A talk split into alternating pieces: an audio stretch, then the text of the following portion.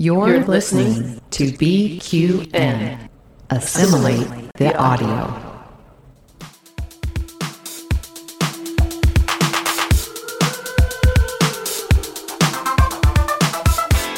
Welcome, listeners, to another episode of All Good Things, the Star Trek Universe podcast here on BQN and the Fandom Podcast Network. I'm your host, Mark, and with me today is Calvin. Hey, Calvin. Hello, Mark. How are you? What an intimate little recording we've got today, just you and I. This is such a pleasure for me. I get some alone time with Calvin. We're gonna craft a really fun episode today. I'm I'm stoked. Excellent. Can't wait. So, you know, I uh, grew up really interested in the arts. I don't know about you, but like when I was in school, it was one of my favorite uh, subjects. Were you into it at all? Not really. I was one of the geeks. I was into kind of like history and geography and kind of. I'm, I'm not the most creative person. Really? If I'm being completely honest, I'm very scientific. You know, if I was given a box of Lego, I would build the actual thing and follow the instructions to the Yeah. rule. I would not create something out of all the different bricks. So no, I'm not. I'm I'm not creative at all. That is really surprising. We're spilling the tea on Calvin this week, evidently. I'm a very Oh. logical person. So when you were in school, you were you said you were really interested in like sciences and history. Do you listen to like History with the Zalagis at all? Have you checked that out?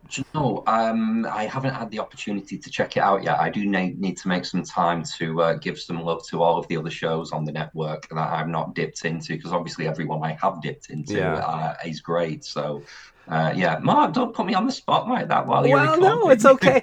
well, what I want to say is, uh, you know, to our listeners, one of the things I love about History with the Zalagis is it's like if you guys remember short treks from Star Trek, they're little episodes that you can pop in and out of uh, at random, and they don't have to go in order, and they're quick, and you get a little bite-sized discussion, and maybe you learn something, or maybe it gives you something to think about. Well, that transitioned a little bit into our discussion today, where we are going to be surprise uh, talking about one of the short treks episodes, and we're going to cover Children of Mars.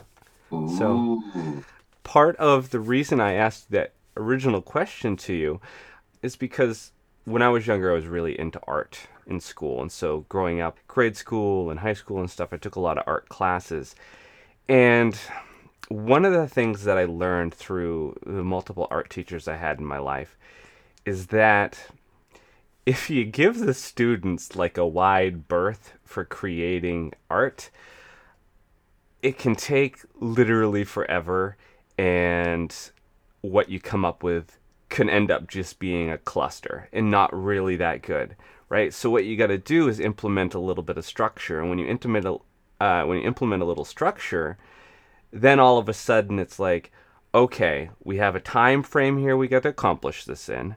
These are the tools we have to use. Maybe we have to use this style right? And so all of a sudden as you add these layers onto it you end up crafting something that's really kind of magical. I've created some of my best art in like a time constraint. So that herein is this episode we're recording today. So this episode really came about uh, within what 15 minutes. Yeah, yeah, no, and, and that might be an exaggeration. We were just kind of, obviously, it's you know, listeners, it, it's New Year's Eve uh, Yes. today in which we're recording. So Amy, Christos, myself, Mark, we're all in different time zones with different things going on, all preparing to Mhm. celebrate the new year. So we're not all as available as we could be. So trying to get everyone in the same room for a, a full length episode was difficult. So Mark, you came up with this brilliant idea of a, a mini episode with a mini cast. Uh, and what would be more fitting than a short trek? So Little well done. Yeah, oh, thank you so much. I think we're going to have a lot of fun. Uh, I hadn't watched this one in quite a while, um, but it is uh, it's a it's a it's a favorite. I think it's because it's connected to TNG. Uh, Yeah. But before we get into that, we did have some feedback on our previous episode. So, do you want to start off with some of the feedback? Um, I will, yes. Our good friend Mark Harker. Uh, Matt Harker said that, in all seriousness, I very much enjoyed this episode and I'm looking forward to the second half. So that was obviously in uh, relation to last week's episode, our hailing frequencies on Discovery season four. Uh, and then Matt, Matt goes on to say that communication is an important topic these days. And I hadn't even thought about the point that Calvin made about Tarka and Ndoye uh, and spot on observation. That's Matt. I like to think my uh, observations have a little bit of meaning to them, so I, am glad it struck a chord with you. Yeah, thanks for that, Matt. Uh, Jim Stoffel writes, This was a great one, so thank you, Jim. Appreciate that. Wonderful, short and sweet, but we'll take that. Thanks, Jim. And then Vera Bible goes on to say, uh, fantastic episode. I got some funny looks at the grocery store when I was responding to you all. Um, I love that, Vera. And that is one of the main reasons as well that I've come on to uh, podcasting. I don't usually do it in public, it's usually in the privacy of the car. But when I've been listening to Trexperts quiz or Galaxy class or all the things with my good friends speaking, it's like you were in the car with me. So i would be part of the conversation without being part of the conversation. So i'm glad other people do that it's not just me. Oh absolutely not. And good point bringing up trexperts quiz because i don't know how many times i have either just laughed out loud at something going on there or tried to play along and i'm like sitting in my little cubicle at work and i'm sure i'm getting some looks because i'm just giggling they're like what is going on over there I'd have to put out a public health message that Trexperts quiz is quite dangerous to listen to if you're driving a vehicle because mm. there's been times I've been fuming, screaming the answers. And especially if one of the contestants is a friend, and I'm like, mm. "Why don't you know this?" oh, you haven't heard my episode yet. Oh my goodness. Oh right. Should I not listen to your episode when I'm driving? Well, it's it was definitely fun. Uh, it was fun. It was lighthearted. I didn't take it too seriously. I didn't think I'd get any right. I ended up. Uh, I'm not gonna, you know, give it away like you know who won or not for the people who haven't listened. But uh, I'll just say I did. I did good. Well done. That way. Oh, can't so, wait for that. Little, I was impressed. For 2023. so, uh, well, now it's time for All Good World. From Las Vegas to Boston. USA to Canada and South America, from the United Kingdom to South Africa, from Russia to Australia, the South Pacific, and beyond. This is All Good World. Each episode, we highlight a different location around the globe where this podcast has reached. Today's episode, we'd love to give a special shout out to Mars. Mars, Pennsylvania. Fun fact Mars is home to the popular roadside attraction, the Mars Spaceship or Flying Saucer. Uh, you can see pictures of that online. It's really cool looking. It also is home to the Mars Station, uh, one of the last railroad depots still standing from the now defunct Pittsburgh and Western Railroad, which really was one of the uh, the major railroad uh, companies at the time where you know westward expansion was happening in the United States. So definitely look that up as well. Wonderful. Mark, you've aided my geography of my understanding of the United States. I had no idea there was a place called Mars in uh, Pennsylvania. so I've learned something. And uh, I, am not the biggest believer in coincidences, but uh, how interesting that that location has been chosen for today's episode, focusing on the children of Mars. oh, it's, it's great. I love it. Well, Calvin, do you want to introduce uh, the topic this week? Absolutely, yeah. So, uh, as we previously mentioned, we're talking about the short trek Children of Mars, which I believe was from the second season of the short treks mm. and was the somewhat trailer, if you like, to season one of Star Trek Picard. So, everyone was very excited about this upcoming short trek. I remember at the time a couple of years ago. Story centers on two schoolgirls on Earth who have a fierce rivalry but are drawn together by great tragedy when they see the news of Mars and its orbital facilities, where both of the girls have family working and it's been attacked by rogue synthetics. During the news footage, we see an image of Admiral Jean Luc Picard and the network reporting that Picard has called the attack devastating. Yeah. So that's in a nutshell. So, a couple of questions about this episode that came up while I was uh, rewatching, and I don't know if you know you might know the answer or not, but when I first watched it, I thought you know this is the first time that we're seeing you know the Federation news service or whatnot, but it isn't. It's been on Star Trek before. It has. Most memorably for me, it was during Enterprise, which clearly, obviously, is hundreds of years before this point. So it wasn't the Federation news service at that point, because obviously the Federation wasn't a thing during Enterprise. It was just Starfleet. But it was Travis Mayweather's ex girlfriend in season four, uh, Demons and Terra Prime. She was a reporter for kind of like Starfleet news, if you like. So there was that. And then I'm pretty sure the Federation News Network has been named later in the kind of the Berman era that we know, kind of DS9. Wasn't Jake Sisko going to be a reporter for the? Fe- He was a reporter on DS9 during the Dominion occupation of Deep Yes, Space Nine for the Federation News Network. absolutely. There you go, straight from the top of the memory. And I'm really shocked that you didn't bring this up, but it was also mentioned in Generations. Ooh, generations? Remind me. the very beginning. It's like Oh, all of of a sudden the wine Oh. bottle, and then they're there in the ship and then the news service, and they're oh. shoving the mics in the faces of the crew. And Turn that damn thing off. of course. Ah. so, so yeah, want to talk about a little bit about the pacing in the story. To me, I felt like the pacing for this was very Star Trek Picard, and it's it's funny because, like you said, this was sort of a tease for Star Trek Picard. But if you remember, that first season was really kind of a slow burn, and it's almost like a classical piece of music in itself. That first series of Picard that sort of builds slowly into a crescendo, and it starts out, you know, uh, very light. And uh, I feel like they did that with this short trek. There wasn't a lot of dialogue. It was more like the characters were emoting, and no matter what country you were in, uh, and what language you were seeing the short trek in, you could understand what was going on.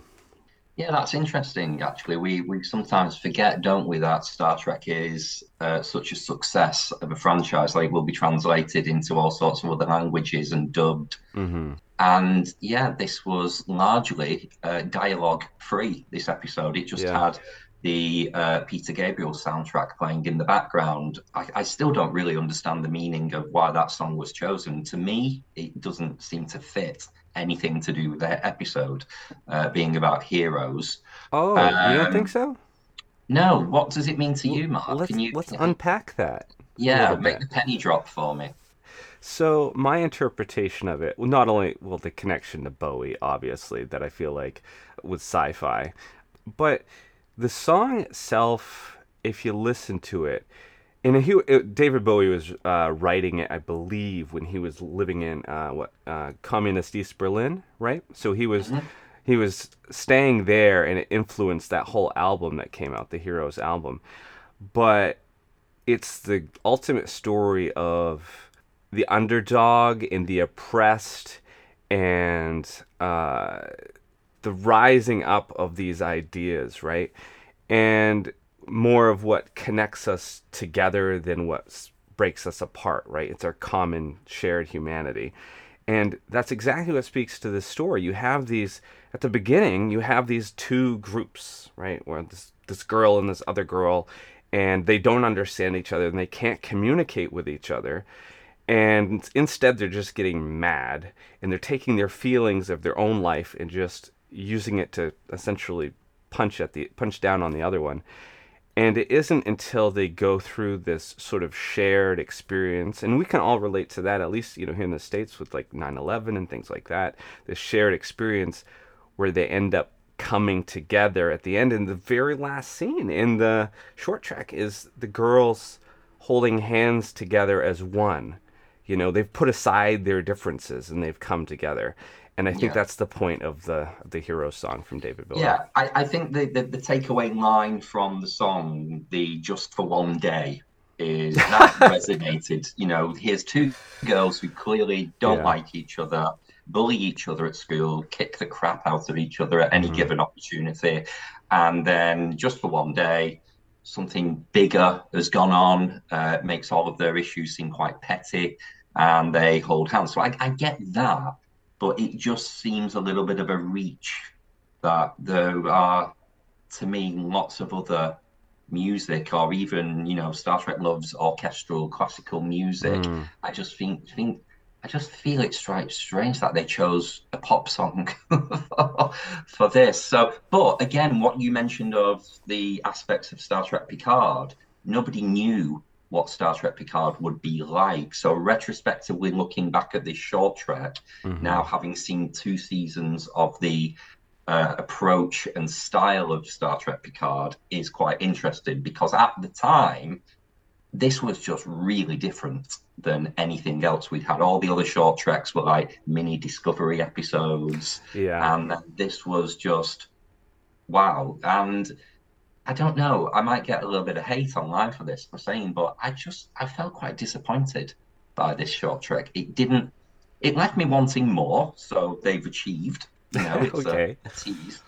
But I think, short of watching it about ten times at the time, just to get all the little details and that, and yeah. to get me excited about Picard. It's not something I would go back and rewatch, even to the point of when you just uh, messaged me saying, let's uh, look at Children of Mars. I hadn't even noticed that it had been removed from the streaming services in the UK.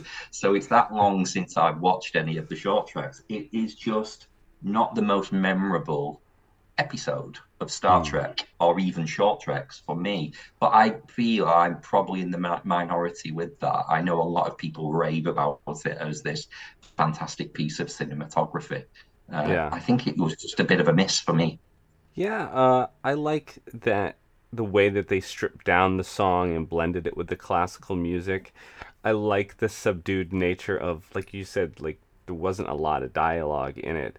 Um, we spent so much time last week talking about communication, and that's why I wanted to bring that up, is because this is something that you know you can get the feeling for and you can relate to it regardless of if there's any talking in this at all. It's like a silent film. You can kind of get it. So i appreciate it on that level. Uh, do i wish that you know especially the first second third watches do i wish that it wasn't about kids? Yeah i'm not really into kids. I don't watch a lot of kids shows or kids movies uh, you know but i got the story and I appreciate that it was connected to TNG and there was Picard at the end, and it was just enough to get me sort of excited for the Picard Yeah. show that was coming, as you said. I, I again at the time I remember a lot of online chat, hype, discussion, uh, and it was known before we watched this that it Mhm. was connected to Star Trek Picard. So there was a lot of excitement being built. So I don't think there was any surprises there. But I also, it's hard to put my memory back. You know, what did I remember at the time? What did I know at the time? I don't think it had been established exactly when Star Trek Picard was due to take place in terms Oh, of true. the year. Mhm. So this is a flashback from Star Trek Picard before. So I think uh, when was the synth attack? 2385, wasn't it? The synth attack, 15 years before Picard is set. So were we watching this thinking, right, this is the era in Hmm. which the the activity is going to take place in season one of Picard when we know straight away from the offing it's not. It's just something that's very important uh, to both Picard personally and to the events of the the latter half of the 24th century. Yeah. Well, let's talk a little bit about its connection to Star Trek because it this whole event that happens, the synth attack, uh, really, I would say, has as much to do with uh, changing the course of Star Trek as we know it, as you would say the Dominion War did, as you would say that uh, the events of Star Trek 09 with the destruction of Romulus has. Here Yeah. you have this synth attack. And so this is another course correction for Star Trek to sort of set it in another direction. What do you think uh, the implications for this event have been through the other series? Yeah, interesting question. I know going across into like Doctor Who, they kind of refer to certain things as a fixed point in time or a fixed event, hmm. as in don't mess with history and unravel that one because it, it's important.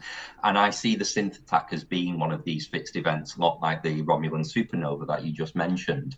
So the effects that we are told about it are clearly the effects on on data and uh, Soong type androids and Bruce Maddox having to jet off with Jurati and start researching in secret after the Daystrom Institute has shut down. Uh, then there's the tragic effect on Riker and Troi, how they couldn't cure their son Thad Oh, uh, because it required a positronic technology, uh, which I think they would have just done anyway, wouldn't they? Let's face it. Uh, they should have just done that. Break the law, save your child. That's what any parent would do. So there's some of the lasting effects. But do you know what really got me thinking about this? And it was actually in relation to Prodigy about the whole augment ban in Starfleet. And I thought, here's another example of Starfleet being really discriminatory, which you Oh, wouldn't Lord. expect. So we banned augments because we've been burned by augments, and now we're going to ban synthetic life as well. That's it's really bad. You know, so they've shown they've got over the augment kind of thing. They've looked the other way for Dr. Bashir. They've now going to look the other way for Dal. Spoiler, sorry. I was Uh, wondering if you were gonna, if you've seen it. So yeah, okay. Oh yes, absolutely. Uh, uh, 24 hours after everyone in America, I may add. Uh, so Oh, me uh, too. a- 24 hours revenge, a, a revenge spoiler for anyone who uh, tried to post anything yesterday. Um, but now I'm thinking, well, let's hope they look the other way for Una as well in Strange New Worlds. So that's the augment side of things. But synthetic life, it's not just data as we know him. Obviously, he's the most famous example of. But that synth ban in in Starfleet must have caused a huge amount of upset, and it, it does make me really agree with with Picard in his. I know he resigned because of the kind of the shutdown of the Romulan relief effort, as Mhm. opposed to the synth ban itself. But it would have just been another kind of scraping away at Picard's confidence of what the hell's going on at the top levels of Starfleet. That they're just imposing these bans based on fear. Uh, Yeah. And I think there's a message for everyone. Don't kind of run away from things that you're scared of. Try to understand it a little bit more and conquer that fear and prejudice because you're excluding and alienating an entire group of people or society or type of life form. So I, I'm as bewildered as Picard would have been as to why the hell would the synth attack on Mars mean ban all synthetic life? I'm sure Starfleet is bigger than that. Yeah, he spent his career sort of fighting for the underdog. Yeah. Um, and there's, what is it, Measure of a Man, you know, Yeah. one of the most famous TNG episodes uh, where he's fighting for the rights of, you know, synthetic beings. And there's that whole communique with Guinan and Ten Forward about it, you know, the, the use of um, just disposable people and the ramifications of that if they're not treated like a person, right? And so we see that there, and then to see, you know, it's been, you know, 20 or 30 years in their time as well. And now all of a sudden, it's like all those things that Picard fought for so hard in TNG are sort of, he's starting to get into, I guess, irrelevancy within the hierarchy of the Federation or Starfleet. and they're just like they don't remember. They have like a short memory of that. And so now all of a sudden they're just using them as disposable workforce on Mars, I guess. You know, they have the people locked up in that room. You know, spoiler alert. Yeah, I mean, but also as well, bringing it back to this episode, and again, it's really hard to separate your memory from all the things surrounding that we know outside of this episode. This episode really introduced the term synths into Star Trek hmm because previously they'd just been androids or you know holograms, exocomps, whatever type of synthetic life form. So the term synths attack Mars, we didn't really know what that was here, and we didn't know it led to the ban. We just know there's been an attack on Mars at Utopia Planitia on First Contact Day. Uh, which is, you know, a celebrated public holiday, which now has the meaning of that holiday changed because it's it's tragic, hmm and Picard has been involved and has called it, you know, a d- disgraceful attack, tragic uh, loss of life. Yeah, that's kind of all we got. So I think the central themes of the episode are those two children who don't get on, and kind of that message of, come on, there's more important things in the world. Put your differences aside, or you know, your dad's just died in a, an accident. Your dad's just died in an accident. You know, unite over grief. Yeah. No, Yeah. exactly. Yeah, and uh, I mean, it's important to, I think it's a good lesson for humanity in general is to, I guess, look for the things that we have in common more than look at the things that, you know, make us different. Yeah, and and even thinking of, you know, school bullies. Um, I was quite shocked to see that in Star Trek. Again, the whole Federation. There's no war. There's no poverty. There's no disease. You know, is it too much of a stretch for me to not expect kids to be kids? But I'd like to think that teaching, it's a good job Amy's not here. She'd come for me, wouldn't she? Uh, te- teaching in Starfleet, you would not really kind of explain that, uh, expect that behavior from from children. So I was quite shocked that here we've got a Star Trek episode dealing with the concept of not only bullying, but again having two young girls kicking the crap out of each other in a very violent scene, and which Yeah. you don't see that, do you, in Star Trek? No, not really. Uh, but you don't, I guess the, the kid episodes are sort of one-offs. And your time with them is, is sort of limited, thankfully. Sorry. Oh, Mark, do you know what happened to me this morning? I was, you know, of Star Trek's always on one of the TV channels, so sometimes it saves me the the kind of the mental um, job of trying to decide what episode to watch. I will just watch what's on. And um, one episode just went off, and the next episode was Cost of Living uh, with Alexander and Yes. uh, Lwaxana Troi. And that's one of the episodes that I've really got to be in the mood for that episode. And I was not in the mood for a little brat of like Alexander this morning. So I turned it I turned it off. so I know what you mean about the child episodes. They they don't always do it for me. Although I did like I liked Imaginary Friend is a, a good episode that I often go back to. That was on today too, right? It would have been either earlier or later in the day, but it wasn't the one immediately before Cost of Living, I don't think. I can't remember which one it was. Are you on the Paramount Plus app doing the streaming? No, it was just one of the Sky channels here in Oh. the UK. Um, I think randomly they've got Star Trek on something like the Horror Channel. It's like, what has Star Trek got to do with horror? Maybe that's two odd. episodes do. I think both of those episodes were actually playing today on Paramount Plus as well, which is Wow, odd. what a coincidence. Yeah, on the streaming.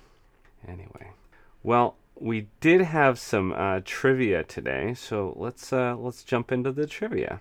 Okay, so this is the first Short Treks episode where the title is displayed after the episode instead of after the opening credits. Oh, I can't say I remember or picked up on that at the time. Yeah, I thought that was weird uh, when it just closed that way. Not weird in a bad way, just weird. Weird's it can be good. I was like, oh, that's peculiar. Okay, just stuck it at the end. Interesting choice.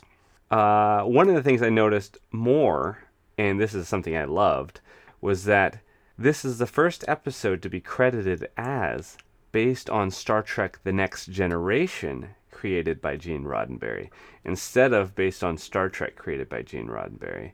Uh, similarly, when the title cards of all the previous short treks were in the typeface used for Star Trek Discovery, the title card for this episode is in, was it Krell?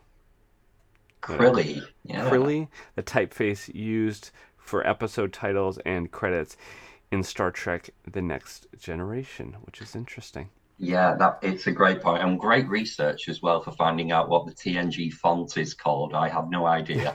so um, you're, and you're right. I, I, it did feel very different at the time. This short trek, they've all been very discovery focused beforehand. Mm-hmm. So it was, it was good to see, and it seems normal now because we've seen all throughout Picard it's saying based on Star Trek: The Next Generation. So it was a big deal at the time, and I think it did a good job of setting the scene.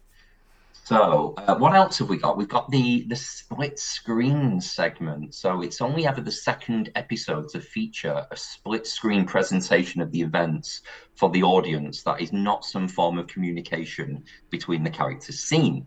So this happens as the girls leave the dormitory rooms. And the first time it happened was in Discovery Such Sweet Sorrow Part 2, which I'm struggling to think of a scene in such sweet sorrow that uses the split screen. I know the split screen was used in the discussion between Discovery and Enterprise about the kind of the docking maneuvers, but I would have counted that as communication. Mm. Well, I love that uh, season two finale of Discovery. So I think it's just given me another great opportunity to rewatch that tomorrow when I've got a steaming hangover from New Year's Eve. That is going to be starting for me in about an hour. The the one uh, thing I will give Discovery credit for is uh, they really know how to open and close I still think they're trying to figure out what to do in the middle parts of their seasons. I'm looking at you, season four, Amy. Mm. Anyway, uh, but I loved, you know, even watching the first episode of season four, which I rewatched the other day. There was so much potential there. It was like this great one-off episode where they're introducing a new species and they're bringing them into the Federation and they're like these cool butterfly people, but then there's this whole other thing happening on the space station that's out of control and it's upside down. And I don't know, I just loved it. And you're right, like uh, the closing of, of season two of Discovery, um, the huge battle, and um, yeah. just I don't know. There was the intimate moments with you had Spock on the shuttle and he's saying bye to the Michael for the you know last time and all oh, that. Oh, great scene. Yeah, yeah. yeah. Um, more of the trivia that we've got here. So this episode features the second instance of non-orchestral incidental music. Uh, so music uh, not in the scene being heard by the characters. So hmm. um, it was after the trouble with Edward, which again was one of the other short treks um, the example of this that sticks with me is uh, in Picard season two, where Seven beams down and they have the California Dreaming uh, song where the little girl oh. sings. Uh, I thought that was brilliant. Oh wow! Uh, I love that. Great choice of song. Great choice of version of the song because it's not. Who rang it? Was it the Beach Boys who did that originally?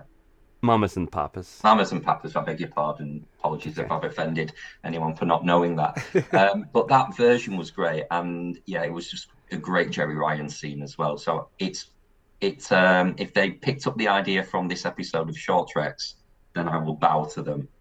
Calvin, that, that scene that you're talking about it made the hair stand up my arm. I was just like so into it. And then she's like, Are you a superhero? Which totally speaks to our time and where we're at now, where all the superhero films and the Marvel yeah. films and stuff.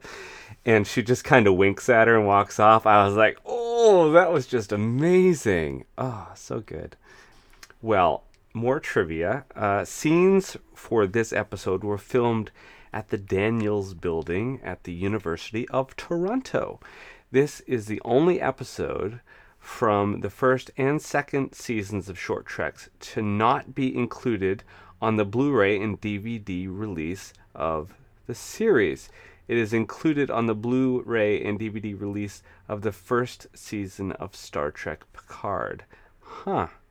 Interesting. Had no idea. No, me neither. That's, that's cool. And this is the second Star Trek short treks uh, not set in the 23rd century after Calypso, and is the first episode set in the late 24th century as a continuation of where the timeline left off after the event of Nemesis, which again I I love. I, I think I, I've started to tell people about how my mind works on this podcast, and it's almost like therapy for me. But I'm obsessed with sequence. Mm-hmm. And you know, I find nothing more beautiful than looking at a timeline. and everyone always goes on about their favorite era in Trek, and everyone was desperate to know what happens after Nemesis. Whereas now we're so spoiled of having two seasons of Picard, we've got Prodigy, we've got Lower Decks, all which take place in that specific period of time. But this was the first nugget that we've had because all we had is Discovery, yeah, which was so far removed. And even that trivia about Calypso, you know, the events of Calypso are not that quite sensational for us anymore about the timeline aspect because mm. we're in that timeline now with season three and four of Discovery.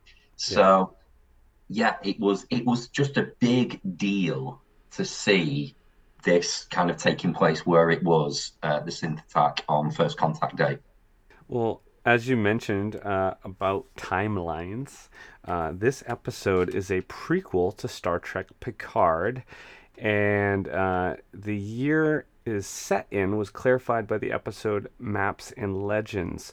Uh, Maps and Legends, I believe, is the one that showed the flashback of the attack, and I think they used some of the same clips, if I'm correct. Yeah, there was the the clips of the the kind of the ships firing mm-hmm. the red disruptors down onto Utopia Planitia. That was used in the first episode, also, I believe, during the interview with Picard with the yeah. woman with the very fussy lipstick. Um, so yeah, I thought, and I so you know, full disclosure, I wasn't able to do a rewatch uh, of this episode before speaking with you today, Mark, because of, it's been removed from uh, browsers. So I just kind of look at the, a very couple of quick YouTube videos and clips to jog my memory. But I thought they did establish the year in this episode. So if that came later, I, I apologize. And again, that kind of aspect of is Star Trek Picard going to take place as a picking up where this mm. episode left off, where, as we know, it, it doesn't? Well, the the tendrils from this episode obviously go through maps and legends, as we've already mentioned, uh, which I love the scene in that where you have what F eight, another tongue in cheek name like Data and lore, and in that tradition of the android cool. having a, a, a cool name, you know. Um, I'm glad they brought him back uh, for season two as well. They had him as Harvey, which less tongue in cheeky, but I'm, I'm still glad they brought the actor back. Yeah. Uh, How do you but, feel about hmm. um, this idea of synthetic life being used as almost like servile, you know, because um, obviously we had all the holograms doing all the mining, mm. and now we've seen that we've now got androids on Utopia Planitia doing all the crap work that humans. Do you think it's just logical to kind of say, well, here's people who don't require oxygen, so we can use them in a low oxygen environment to do some work that other people don't want to do? Or again, is it just not very Starfleet to make these decisions for sentient life to be doing all the crap work? Yeah, I got the impression that obviously uh, they touch on this in Star Trek Picard, but the androids that they tried to create, and Jurati was part of that with Maddox, they never quite got to the level uh, of data. And so I'm not sure that they considered those androids as being sentient and more of like right. uh, a blender. see, seeing you know the first seeing you know Harvey and seeing F eight and seeing the the play with humor a little bit with the character. I get the impression it's similar to Data season one. Really, I I think that they could yeah. go beyond their programming, and um, I I guess I'm sort of torn on uh, their use. I I guess I should probably say that it was uh, a poor choice and in poor taste to be using them because they could have, I don't know, found other automated ways to accomplish the same tasks without them being yeah close to sentience. Yeah, I, it never sat right with me, and uh, uh as well, we're going into more maps and legends mm-hmm. here rather than Children of Mars. But even the reaction to the the, the human crew to the synthetic when he was, you know, running around saying "Hell yeah," and they're all saying, yeah. you know, he gives me the creeps. I don't like him. That was so, so there's rude. that bigotry there of, you know, we're used to people like Picard standing mm. up for uh, Data, uh, Janeway standing up for the Doctor, even Geordi and Data and the exocomps, even though Peanut Hamper has put that one back a few years. But we're not used to seeing that bigotry. Um, yeah. And I suppose the only thing that Star Trek Picard did show that Maddox, uh, from what we know from Measure of a Man, did kind of obviously get over all of his bigotry and was so inspired by Data that he he wanted to continue and eventually became like friends with Data. So yeah, that kind of the human exploration of um, getting to a, a higher uh, level of moral morality. I, I just struggle when it shows imperfect humans in the future because that's not what we want to see. Yeah, my my in my head canon, it's because we've only seen the top of the top that have gotten onto the flagship Enterprise, and so they're all model officers, and and now like especially with like lower decks, you're like, oh, okay, they all strive for that, but then there's these other classes of ships and other like you know people that do the less glamorous work. Yeah, uh, so that's yeah, how you're get right. around it. You're right. There's always going to be those people who are a little bit, you know, hacked off in the workplace or having a bad day and are just quite bitter. But uh, yeah, not. I mean, they had my, it even on TNG. Bridge. They had, uh, you know, Barclay, of course, was a little off, and then there was that uh, that woman there that spilled the coffee or tea all over Picard. Yeah, um, but you know, Barclay could still be the hero, even though he had character flaws and confidence issues. And Sonya Gomez went on to become captain of the Archimedes, so she I did know. quite well. Yeah, God love her. Uh, one thing I wanted to mention here, and I started to touch on a little bit, but again, saying the tendrils from this episode stretch out, I'm wondering because so much of season three of Picard is going to be heavily focused on bringing this crew back together. One of the crew members, obviously, that we haven't seen yet, is going to be Geordi. Geordi was literally in charge of Utopia Planitia mm. at the time of the attack. I guarantee you that this subject will be brought up again. Yeah. And the effects of him and his family that, you know, the events of this episode have had. Yeah, had um, Christos been with us today, I know this is the point he would have jumped in and start talking about Una McCormack's uh, book, The Last Best Hope, because I know he's a huge fan of that book, as am I. But they did deal with all of that in the book. That Geordi just happened to be off off world, off Utopia Planitia at the time of the attack. But that is where he worked. That is where he was based. He suffered the devastation of losing all of his colleagues um, and that kind of survivor guilt of mm. like, everyone you work with is now dead. You just happen to be away on your jollies and you got out of it. So I think it would be a missed opportunity if they didn't reflect on that with Geordi in season three of Picard. But you never know; they may they may gloss over it because they may consider that to be someone else's story, considering it's a, a new writing team and you know they're going with a different direction. But yeah, the Una McCormack definitely processed that in her book. Well, this would be an interesting question for our listeners. Listeners, what do you think? Let us know. Excellent. Well, Calvin, you got some final thoughts on this short trek? Yeah.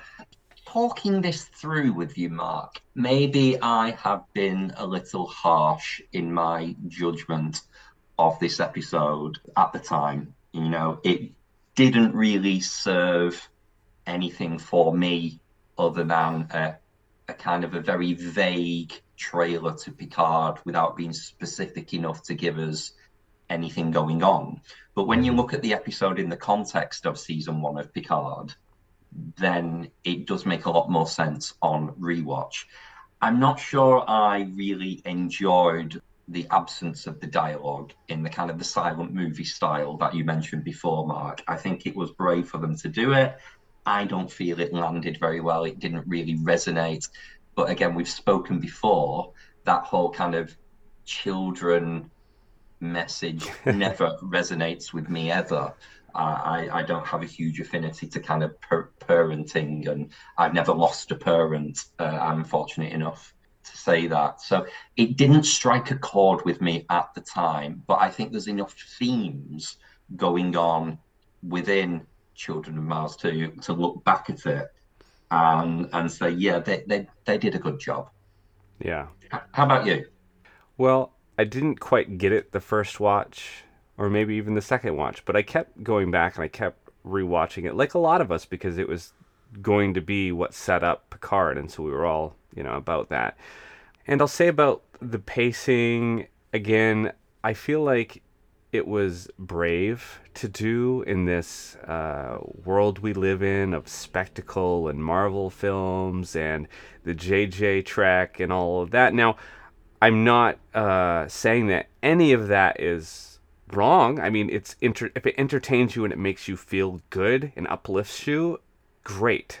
But this was a pivot, like a, a 180, just in a whole other direction, and I think that uh, there should be a place for that, like of telling a different type of story in a different way. It was more subtle and very, very appropriate for setting up the story of Picard because you don't think of Jean Luc Picard as an action adventure star. You don't think of him, of him as a James Bond figure or whatnot. Uh, he's sitting at his desk having his tea Earl Grey hot, listening to classical music, maybe Yeah. reading some Shakespeare. And for that, I, I feel like uh, the silence and the pacing and, and all of that was uh, was good. And the story, the story is a very classic, very human story of two, again, very different people coming together because of this shared experience. So, Yeah, great point. Uh, I do have one final, final thought. Okay. Just, just this second occurred to me. This took place on First Contact Day, mhm. which has been established to be a public holiday. Why were the schools open? Why were these two girls in school?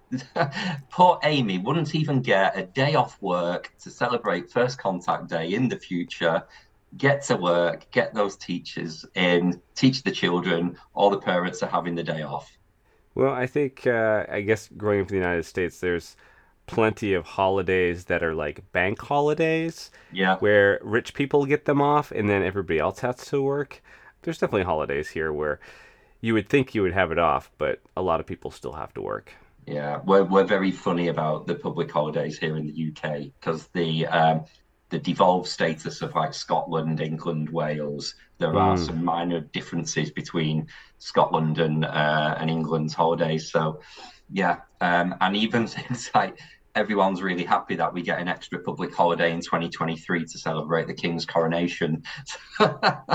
so it just made me laugh that uh, this is a public holiday in the future, but the children are still at school. Well, do you think some of that has to do with time too? Because the farther away you get from a particular event, the less, uh, I guess, importance it has for getting the time off. A chance, but if you can't celebrate First Contact Day on Earth, where can you celebrate it?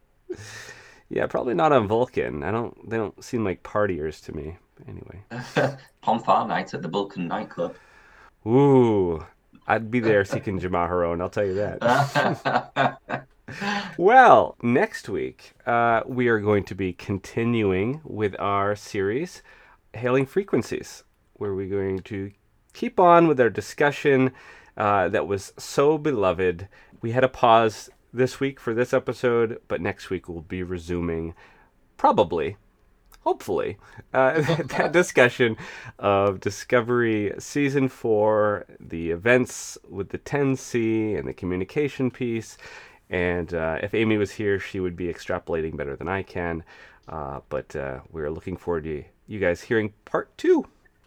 How interesting that we've got a little short trek in between a two part episode, kind of punctuating the sequence. I was very much looking forward to saying previously on All Good Things for the two parters, but we can't do that now because we've got an episode in the middle. oh yeah. Well, I mean, we could still do that just for the people, uh, you know, people maybe that have tuned in this week and then forgotten about last week. You know, we could what still do those that. people who don't want to listen if Amy's not on. That's probably a lot of people. This this episode's gonna tank. no. no, thank you everybody that has listened. We would love to hear what you thought of today's episode and hope you'll join our Facebook group, the BQN Collective, to continue our discussion there. You can also tweet your thoughts at All Good Pod. Please follow the network on Twitter and Instagram at BQN Podcast.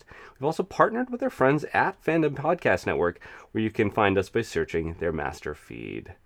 So, Calvin, where can people find you when you are not searching through multiple apps trying to find obscure one off uh, short trek episodes that you eventually can't find? Ah, well, when I'm not doing that, and I do spend a lot of time doing that, especially today, uh, you can find me here on the network in the BQN uh, Facebook group, or you can find me on good old Instagram or Twitter at Kelvin's Timeline. And Mark, where can people find you when you're not bullying young schoolgirls? Oh, Lord. Well, I mean, I wouldn't be bully per se. I might throw a rogue snowball towards them. Or potentially, if I'm watering my lawn, the hose might spin around and get them as they're walking by. But just, you know, a light, playful bullying. I'm only kind of a fair weather dick. so uh, when I'm not doing that, uh, you can find me obviously on the BQN Collective Facebook page. There's a lot happening there these days, especially uh, with you know the new year. Uh, we're having so much more engagement. I can't tell you. Every day I log in, I find we have more people signing up than ever. We're at our highest numbers for engagement uh, over there on the collective. So if you haven't checked it out already, please do. We're having a blast. Also, you can find me on Twitter at MarkWhite207. And you can find me on my show It's Green if you become a Patreon supporter of BQN. Hit the subscribe button on Apple Podcasts or wherever you get podcasts and leave us a star rating and written review. That helps others find the show. You can also follow the entire network's podcast with our master feed by searching BQN.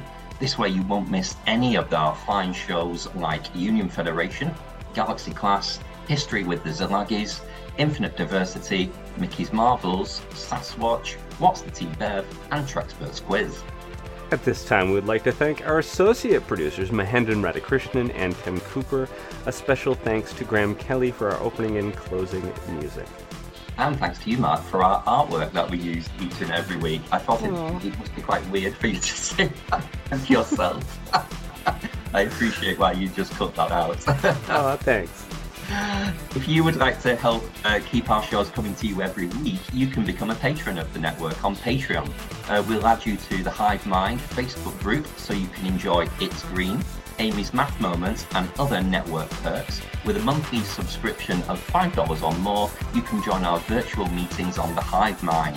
Roundtable discussion is on every second Saturday of the month. Visit patreon.com forward slash BQN to get all the details and watch your messages. Thank you for listening, and we hope you will join us as we continue to search out All good things.